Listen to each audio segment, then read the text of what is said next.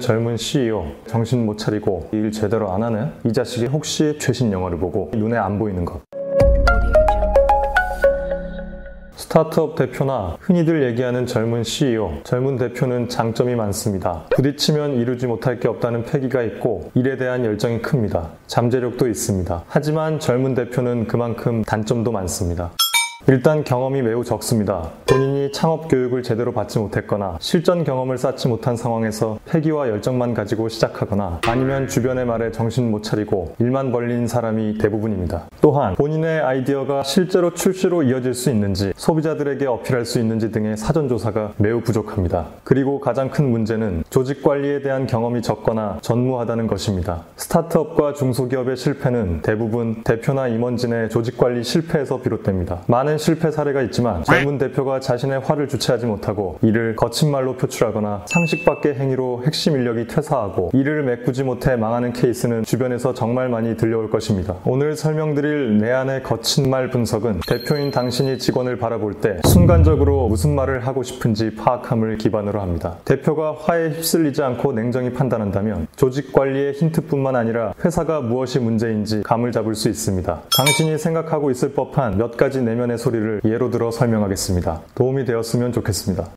스타트업 대표, 젊은 대표가 알아야 할 내 안의 거친 말 분석법 1편. 일 제대로 안 하네? 자신이 직원에게 이 인간이 일을 제대로 안 하는 것 같다는 감정을 느낄 때는 실제로 직원이 엉망인 경우도 있겠지만 본인이 직원에 대해 혹시 상식 밖의 기대를 하고 있는지 살펴보길 바랍니다. 이 회사에서 대표 본인만 일을 하고 있다고 느껴지거나 제일 많이 하고 있는 것 같아서 직원들에게 뭔가 짜증날 수 있습니다. 본인이 회사에 대해 느끼고 있는 애착만큼 직원에게서 느껴지지 않는다고 생각해 화가 날 수 있습니다. 보통 대표는 자신이 창업한 기업에 대해 내 자식 또는 나 자신과 같은 감정을 느끼고 있습니다. 세상 누구보다 예쁘고 멋지고 사랑스럽게 느껴집니다. 다들 이 매력을 알아봐 줬으면 좋겠고 칭찬해 주었으면 좋겠다고 생각합니다. 부모의 입장에서 할 수 있는 모든 케어만 해준다면 내 자식은 세계에서 제일 가는 훌륭한 사람이 될 것이라 믿어 의심치 않습니다. 내게는 이 자식의 잠재력이 보이기 때문입니다. 하지만 직원의 입장에서는 다릅니다. 이 회사는 당신 자식이지 내 자식이 아니기 때문입니다. 아무리 예쁘고 멋지고 잘난 회사라고 해도 엄밀히 말해 직원에게 있어 회사는 집에 있는 내 자식, 내 가족, 내 자신을 위해 다니는 곳일 뿐입니다. 그런 사랑스러운 감정을 느끼는 것 자체가 쉽지 않습니다. 당신이 이걸 이해할 생각이 없거나 이해하지 못한다면 실제 본인의 가족들을 회사의 직원으로 들이길 바랍니다. 기업 성공 여부를 떠나 당신의 마음은 편할 것입니다. 이제라도 조직 관리를 잘하고 싶은 마음이 있다면 직원을 프로로서 인정하고 급여나 보너스 등을 신경 써 회사에서 열심히 일할 수밖에 없는 정당한 계기를 만들어주는 것이 좋습니다. 내 자식 아닌 다른 사람의 자식을 돌봐주는 직업군이나 베이비시터가 직업에 대한 자부심이나 책임감 없이 대충 일하는 분들은 아닙니다.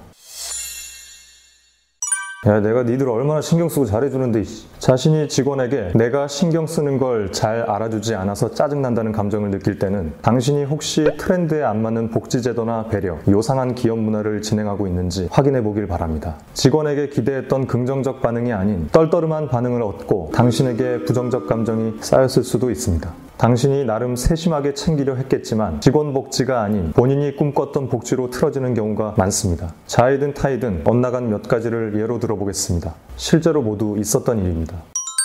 저희 회사는 매주 수요일을 소통의 날로 정합니다. 4시부터 전체 직원들은 지정된 휴게 공간에 와주세요. 소파 등에 앉아 자유로운 자세로 대화하는 시간을 가지겠습니다. 물론 대표인 저도 참여합니다. 건의, 유머 등 어떤 이야기를 해도 좋고 댄스를 쳐도 좋습니다. 이 시간만큼은 직급 등을 잊고 즐겨주세요. 직원을 위한 복지나 기업 문화가 아닌 회의 시간을 만들어 놓은 케이스입니다. 당신은 직원들 얼굴도 보고 발전적인 아이디어나 건의 등을 즐거운 분위기에서 받길 바랐겠지만 직원들은 죽을 맛이겠네요. 차라리 수요일마다 1시간 일찍 퇴근하게 하는 건 어떨까요?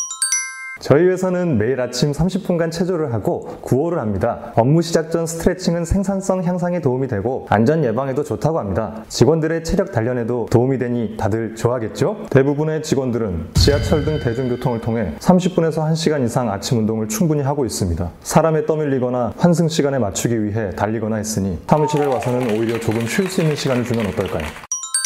저희 회사는 매달 인당 3만 원의 팀 운영비를 지급하여 영화 관람이나 스크린 야구, 볼링 등의 활동을 지원합니다. 또한 공적으로 진행하는 팀 회식비를 지원하며 매월 전 직원이 함께 최신 영화를 보고 맛있는 음식을 먹는 시간을 가집니다. 점심이나 업무 시간 내 진행되는 기업 문화면 좋습니다. 단 퇴근 후라면 직원에게 있어 그저 피곤한 일일 뿐이니 자제하십시오.